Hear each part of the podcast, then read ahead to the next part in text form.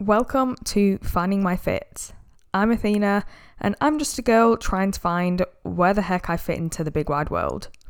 Finding My Fit empowers you to become your happiest and healthiest self.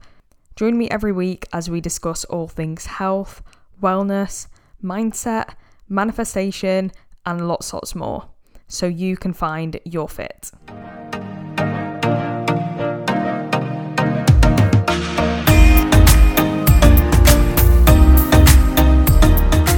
Hi, everybody, and welcome back to the podcast. Today I'm talking all about yo yo diets and why they don't work. So, what is a yo yo diet? A yo yo diet is basically when you're dieting on and off. You're going up, you're going down, you're going round the roundabout, and you're not having some sort of consistent diet plan or strategy. I mean, that isn't the kind of Google definition of a yo yo diet. I haven't really Googled it, but that is probably like the simplest way to put it. Yo yo dieting is quite literally named after the yo yo, I'm guessing anyway. And yo yos, what do they do? They go up and down. They just go on this cycle of going down to the floor, then going up, then going down, then going up. And that's kind of what your weight does when you are yo yo dieting, when you're constantly going on a crash diet, coming off the diet, going back on the diet, coming off the diet, and you just repeat like this and you never actually find that nice middle ground. Usually, the bigger the diet, the harder it is for the body not to rebound when you start eating again. In other words, this huge drastic decrease in food intake, and sometimes that is coupled with an increase in exercise. This causes the body to go into overdrive. It kind of causes this stress response. Let's take it back to our ancestors back in the day when we were hunter gatherers and we would hunt an animal, and that would be the only thing we would eat for possibly hours, possibly days, until we found another animal to hunt.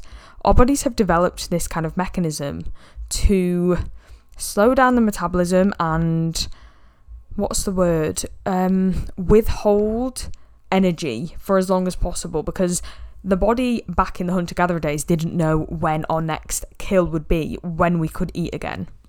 And this response is still in our genes today. Even though food is available, it's, you know, in abundance, we can just drive to the supermarket and buy years worth of food if we really want to at a time. Even though life is like that in the modern day, our genes still have to catch up. They're still in the ancestral days and they're programmed to respond to very low calories and severe restriction. And it goes into this kind of starvation mode. When you've had this kind of long period of eating very little, i.e., when you're on a crash diet, your body goes into the starvation mode, it slows down the metabolism, and it starts to adapt so that every little thing that you eat, it holds onto those calories and it stores fat more easily because it wants more reserves just in case you starve it again, just in case it's starving in the future. It wants to be able to use the calories in the best way possible and make them last longer. So, when we start then eating again after a fad diet, after you know we've restricted and over exercised and we've lost a bunch of weight, we're like, oh well, I'll start eating normal again because I've reached my goal weight. I'm happy with the way I look. Let's start eating again and we should be fine. But then the body actually goes the complete opposite way and it starts using as much of the calories as it can from the food you eat. It starts laying down fat stores because this is what it's adapted to because you've been restricting and starving yourself for so long. So it goes like completely the other way and kind of goes into this overdrive.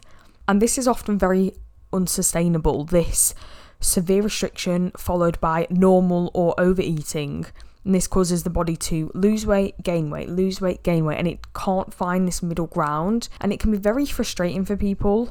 It can be very draining, fatiguing, mentally challenging, and you know, even depression can occur because of this yo yo dieting a lot of people get very upset with themselves. They blame themselves and they think, why can I not just keep this weight off? I'm trying so hard. I've starved myself for months. So why is all this weight going back on? And it's for that reason that I explained that the body is very, very, very good at adapting to the different stresses that you put on it, the different stresses of modern day life and ancestral life as well. So, often those who yo yo diet are people who start with a goal for weight loss. It's very rarely people who want to put weight on that go on these yo yo diets because generally dieting is lowering the calories and losing body fat and losing weight. In the hopes of getting rapid results, people will go to extremes by hugely restricting their food intake and exercising every day. And of course, this works at first. This is what makes them lose fat because they're having very little calories and they're exercising, so they're expending more energy. This works, they feel great, they're seeing results, that weight is finally dropping off them. But as the crash diet continues, the side effects will start to catch up I mean, as someone who suffered with an eating disorder in the past, I know all too well the side effects of lack of adequate food intake. I know the side effects of over exercising and severe restriction, and they are not pretty, I'll tell you that.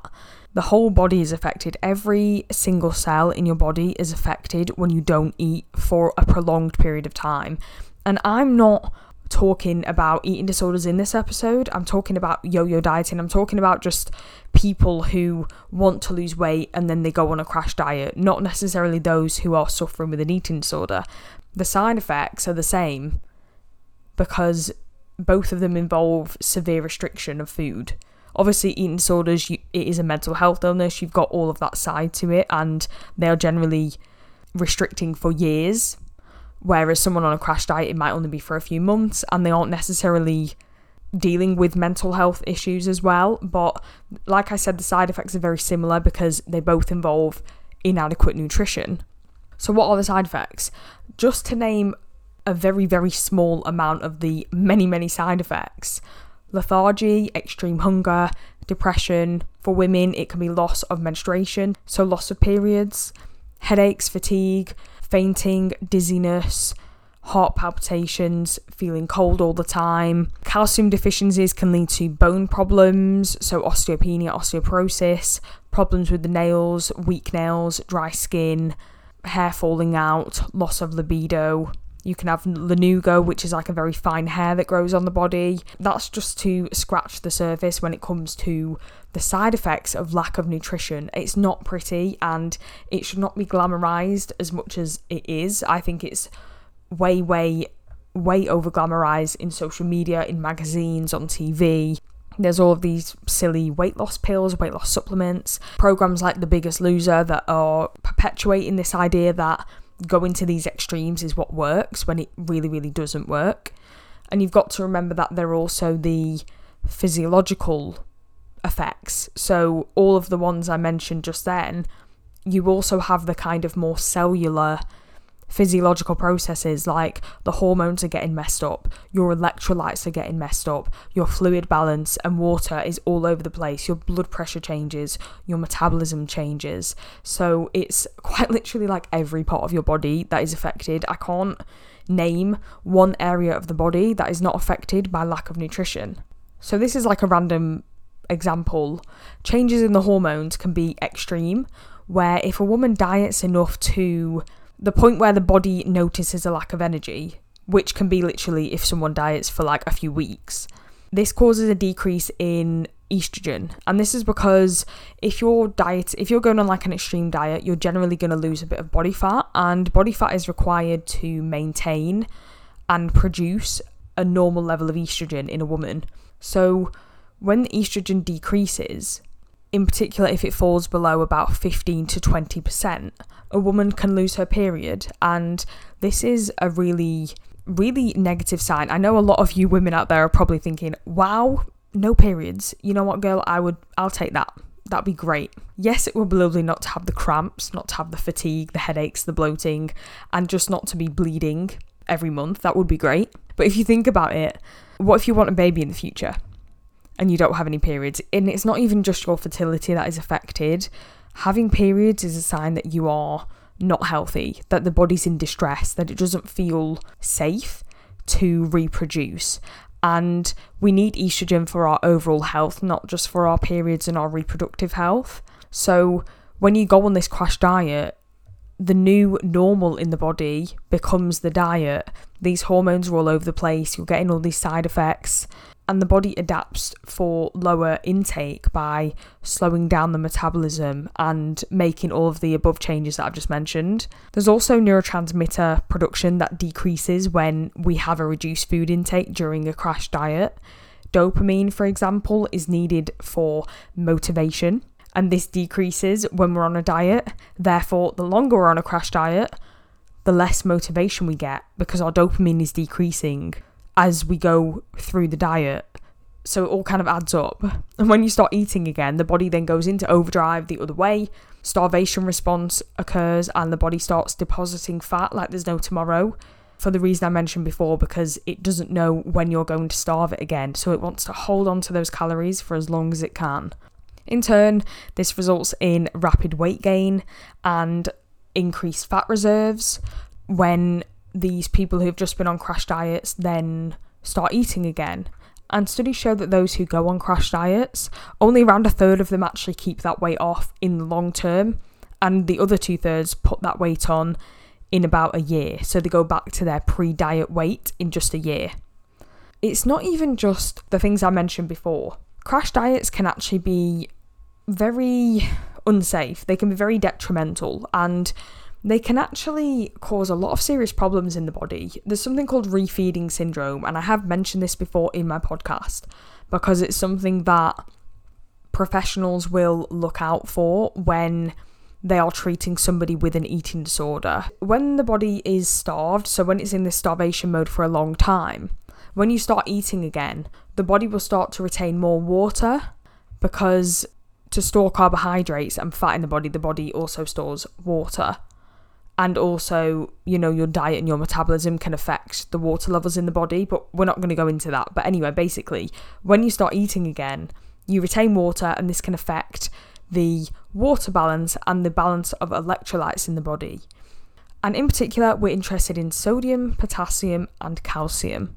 These are all electrolytes that are pumped in and out of our cells through different pumps and channels in our cell membranes in order to produce energy and undergo their daily functions, the cells need, they require, they rely on these pumps moving the electrolytes in and out of the cell.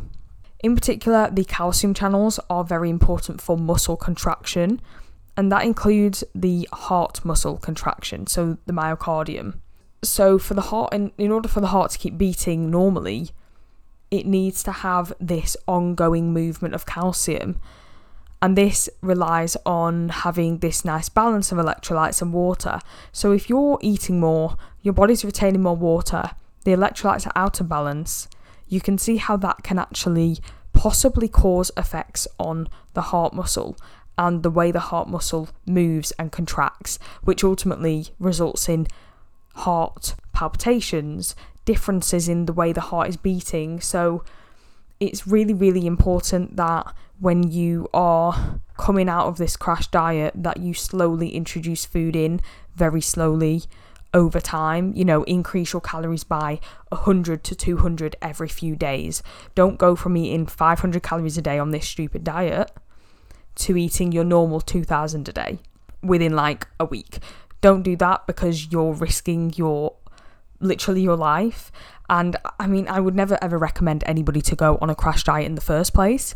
But if you are currently on one and you're looking to come out of that and start eating normally again, please either seek professional help. You can reach out to me on Instagram. I'm quite happy to help you out. Or just be smart about it. Do your research very, very slowly, increase your calories so you aren't risking your health. Refeeding syndrome can literally be fatal and it's really not something to take lightly. So, yeah, just be really careful, please. You also have the issue of if you're going through extreme weight loss and you've lost a lot of body fat, that's all good and well. But if you aren't eating very much, your body will also use muscle in order to cope and to give itself energy. So, you are going to lose body fat, but you will also lose a bit of muscle if you go on a crash diet for a long period of time and this is obviously not good. We don't want to be losing muscle, and this is especially the case if you don't resistance train, if you don't go and work out in the gym, and you're just on this diet and you're not really doing anything particularly focused towards building muscle or strength, you might actually experience quite a lot of sarcopenia, which is muscle wastage. And it can be very, very difficult to put this muscle back on when you start eating again, especially if you don't particularly focus on getting in protein, you don't resistance train, you know, it can be really difficult. If you are dieting, I would try and say to continue doing weight bearing exercises as much as you can while you are on the diet just to maximize the muscle retention. And this doesn't have to be lifting literally, you know, strong men numbers. We don't have to go to the gym and lift something extremely heavy because ultimately that is going to increase your risk of injury, especially if you're not used to training in the gym. But I would say if you are going to go on a diet and you're looking to lose body fat, then head to the gym, do some resistance training because that is going to help you retain your muscle as you go on the diet. It might also help you even build muscle. Weight training, resistance training is actually one of the most effective ways or one of the most effective forms of exercise to actually help you burn through body fat. So, definitely go and lift some weights if you are looking to go on a diet just to help maximize that muscle. So, let's just get on into a little bit more about getting to the root of the problem and some tips and thinking about why do you want to go on the diet in the first place. Work on the why instead of the how. I think that's the most important thing here. Is it lack of confidence? Are you feeling stressed? Are you bored? Do you want to look a different way? Do you want to get summer body ready? I hate that term, but that's a term that a lot of people use. Just look at the reason why you want to lose weight. Is there an underlying issue that you can target before you go on the crash diet? Is there some other reason why you want to go on the diet in the first place? People go all in and cut the calories and they remove every single food group and they decide they're having no sugar, no fat, they're just going to eat vegetables all day. And then they're going to go to the gym and they're going to exercise for two hours every day. It doesn't work like that. That's not going to work in the long run. What you need to do is think more sustainably. What can you do for years and years to come? What healthy habits can you incorporate into your diet or into your lifestyle in order to maintain a weight that you're happy with? Think of the sustainability. Starvation can lead to appetite changes and, you know, different cravings. A study I read showed that 800 calories a day or lower can increase your ghrelin, which is the hunger hormone, which in turn increases your appetite, so you eat more and then it makes it harder to lose weight. Diets that work are those that are sustainable. And a diet really is actually a lifestyle. It's not really like to me, I always think of a diet as being like the food I eat on an everyday basis. To me, a diet is just the way I eat. It's not like a temporary thing that I do to change the way I look or to change my weight. It's just what I eat in general. So I kind of see it as like a lifestyle. It shouldn't just be a diet for the summer body, it should be a diet to prolong my life, to make me healthier, to make me happier. It's kind of like making small positive changes that will stay with you for the rest of your life. And in this case, it's not going to be difficult to go on this diet because you're not on a diet in the literal sense, you've just made positive changes. And I think it's harder to stick to things when the changes are huge and hard. And instead, just making these small changes that will add up to a larger change is going to actually get you the results you want. Make the small changes realistic. For example, if you love chocolate, don't completely cut out chocolate. You can still eat it, just eat it in moderation. You can still enjoy everything that you want, that you love. You don't have to cut everything out and deny yourself of the indulgent foods just because you're on a diet. I also think as well when you're on a diet, numbers are not always your best friend. If you want to lose body fat and if you're looking to reduce your calories, try not to focus so much on the numbers. Don't look at the scale every single day. Don't obsessively count your calories. Don't think so much about numbers, numbers, numbers, because that can very easily become disordered and that can very easily become an obsession. I think more focus on the way you look, the way you feel, your energy levels, how your clothes are fitting, that kind of thing. Look at your hair, your skin, your nails. Think about the smaller things in terms of like how is your body reacting to the positive changes you're making as opposed to what does a number on the scale say. I think as well just maybe keeping a food diary can help. Obviously, if you're quite if you get quite obsessive with tracking and things like that, maybe don't keep a food diary. But I know for some people, like some of my past health and fitness clients, have really, really strived, not strived, thrived with a food diary because they've been able to kind of identify what's working and what's not for them. So if you do want to track in that sense, you can also track uh, meal times, mood, energy levels, and bloating around different meal times just to see again what kind of foods are agreeing with you and what you might need to change in terms of your um, diet and your lifestyle. And a final point that I just want to mention is that I personally think that you can kind of train yourself to enjoy certain foods. So if you notoriously absolutely hate vegetables and fruit, you really struggle to get them in every day because you really dislike the taste of every single fruit and vegetable you've ever eaten. Try including them very, very slowly into your diet. Start adding a few vegetables into your chili or into your stir fry. Start eating fruit salads with yogurt or with a bit of sugar sprinkled on top just to soften the taste and help you incorporate these fruits and veggies into your diet without explicitly eating like just a plate of vegetables. And you will find very slowly that you start to enjoy these foods a bit more until you get to the point where you can just eat a plate of vegetables and you're fine. It's very psychological. Like, I think our food palate is very, very psychological and very what we tell ourselves we like and don't like is what we like and don't like. So, you can change your palate in that sense. So yeah, I think just when when it comes to your diet and making lifestyle changes, think about what foods you can start incorporating into your diet very slowly. Like think about the stuff you hated as a kid but you love now. For me, most of the food that I eat nowadays is stuff that I absolutely hated years ago. And I know, I know, I know that your palate does change from being a child to an adult. That's normal. But even things like, say, peanut butter, coffee, bananas, even the smell of those as a child, even the scent of peanut butter or hot coffee absolutely knocked me sick. And yet now I could sit, drink coffee, eat bananas and peanut butter all day. And that those changes have been kind of more towards the end of my teenagehood. So it wasn't even like like I still disliked them as a mid teenager. So you can change your palate in adulthood, it's totally possible. And I personally believe that I now like coffee because I just decided to try and drink it one day. I think it started off with Frappuccinos from Starbucks, and I got the ones without the coffee. And then I think I started getting it with a bit of coffee just to see what it was like. And at first I was like, I don't really like this. But then I kept having it for some reason. And then now I'm to the point where I can happily drink a cup of strong black coffee on its own and I'm totally fine and I love it. So, yeah, anyway, random example. But you can change your palate. If you don't like fruit and veg, incorporate it very slowly and eventually you will work up to really liking them. Trust me. Okay, so that ends this episode. I hope I've convinced you that yo yo diets are not the way forward. They're not going to get you to your goals. If you are struggling, reach out to me on Instagram at Finding My Fit Podcast. I'm quite happy to help you out.